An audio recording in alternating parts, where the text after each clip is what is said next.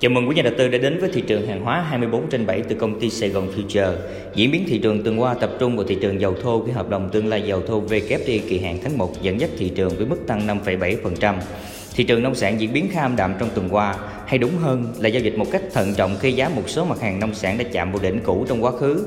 Cụ thể, hợp đồng tương lai dầu đậu tương kỳ hạn tháng 1 tăng 0,2%, giá đóng cửa hợp đồng tương lai đậu tương kỳ hạn tháng 1 gần như không đổi so với đầu tuần. Hợp đồng tương lai ngô kỳ hạn tháng 3 tăng 0,1%, hợp đồng tương lai lúa mì kỳ hạn tháng 3 tăng 0,3%, trong khi đó hợp đồng tương lai khô đậu tương kỳ hạn tháng 1 giảm 0,7%. Đầu tiên, điểm lại thị trường trong tuần trước, Thị trường giao dịch hàng hóa trong tuần trước lại tiếp tục nhận được những tin tức khả quan liên quan đến vaccine AstraZeneca từ Anh có hiệu quả lên đến 90%. Trong tháng này, thị trường liên tục đón nhận thông tin từ ba hãng dược phẩm đã tuyên bố thử nghiệm thành công vaccine COVID-19. Thị trường hàng hóa vì thế mà được hưởng lợi, đặc biệt là thị trường dầu thô. Nhóm nông sản trong tuần trước diễn biến khá thận trọng. Khi kết thúc tuần giao dịch, các mã nông sản chỉ tăng nhẹ so với đầu tuần. Thậm chí, hợp đồng tương lai khô đậu tương đã quay đầu giảm điểm. Tin tức chủ đạo liên quan đến nhóm nông sản vẫn tiếp tục tập trung vào tình hình thời tiết tại khu vực Nam Mỹ và nhu cầu mua hàng từ phía Trung Quốc. Tuy nhiên, theo như tiến độ xuất khẩu hàng tuần của Mỹ, chỉ có doanh số bán ngô và lúa mì tăng trong khi doanh số bán đậu tương lại giảm. Tuy nhiên, theo như tiến độ xuất khẩu hàng tuần của Mỹ, chỉ có doanh số bán ngô và lúa mì tăng trong khi doanh số bán đậu tương lại giảm. Thêm vào đó, thị trường đã tạm ngừng giao dịch gần 2 ngày trong dịp lễ tạ ơn tại Mỹ, nên diễn biến thị trường cũng không sôi động như các tuần giao dịch trước. Đánh giá thị trường tuần này, nông sản Mở đầu phiên giao dịch đầu tuần, các mã nông sản chỉ trừ lúa mì lại tiếp tục mở gap tăng điểm. Đà tăng của nhóm nông sản không chắc chắn khi nào sẽ dừng lại khi thời tiết tại khu vực Nam Mỹ vẫn chưa có dấu hiệu được cải thiện rõ ràng. Hiện tại, tiến độ trồng đậu tương đã theo kịp tốc độ của niên vụ trước. Vấn đề cần quan tâm đó là năng suất đậu tương trong niên vụ năm nay.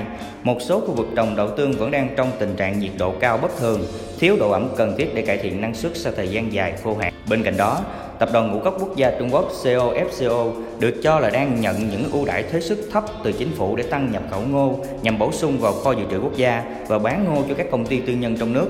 Mức hạn ngạch được hưởng thuế suất thấp đối với ngô tại Trung Quốc ở mức 7,2 triệu tấn, nhưng theo thống kê, sản lượng ngô nhập khẩu của Trung Quốc đã vượt mức hạn ngạch trên. Đường Mặc dù chính phủ Ấn Độ vẫn chưa giải ngân khoản trợ cấp xuất khẩu đường cho các nhà máy mía nghiền trong nước, tuy nhiên Sản lượng đường tại Ấn Độ đang tăng khi các nhà máy mía nghiền tại nước này đã bước vào giai đoạn nghiền mía, thường sẽ bắt đầu từ tháng 11 và kéo dài đến tháng 3 năm sau.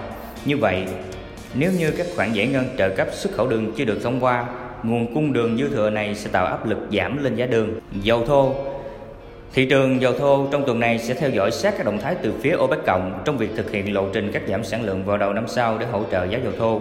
Cuộc họp sẽ chính thức diễn ra vào ngày hôm nay và ngày mai. OPEC cộng phải đối mặt với một quyết định khó khăn về việc có nên trì hoãn việc tăng sản lượng dầu khai thác trong tháng 1 năm sau theo kế hoạch hay không. Các thông tin tích cực về vaccine COVID-19 và nhu cầu tiêu thụ dầu phục hồi tại một số nước châu Á đã hỗ trợ giá dầu thô tốt hơn so với tháng 10. Điều này đã khiến một số nước thành viên phản đối việc trì hoãn tăng sản lượng dầu thô khai thác, nhưng tồn kho mới sẽ tăng nếu các nước OPEC cộng không thực hiện các giảm sản lượng dầu khai thác trong năm tới, khi triển vọng nhu cầu tiêu thụ chưa thực sự được cải thiện. Dự kiến dầu thô WTI sẽ bị tác động mạnh bởi các động thái từ cuộc họp của OPEC cộng trong tuần này.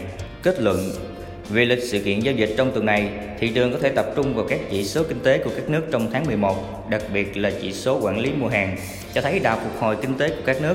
Bên cạnh đó là phiên điều trần trước Thượng viện Chủ tịch Fed và Bộ trưởng Bộ Tài chính. Dự kiến khi các chỉ số kinh tế được công bố, đồng đô la Mỹ sẽ bị ảnh hưởng ngắn hạn, từ đó tác động đến thị trường hàng hóa. Vậy trong tuần giao dịch hiện tại, xu hướng các mặt hàng, đặc biệt là nhóm nông sản chưa rõ ràng khi nhu cầu mua hàng từ Trung Quốc và tình hình thời tiết tại các khu vực Nam Mỹ cần phải được theo dõi.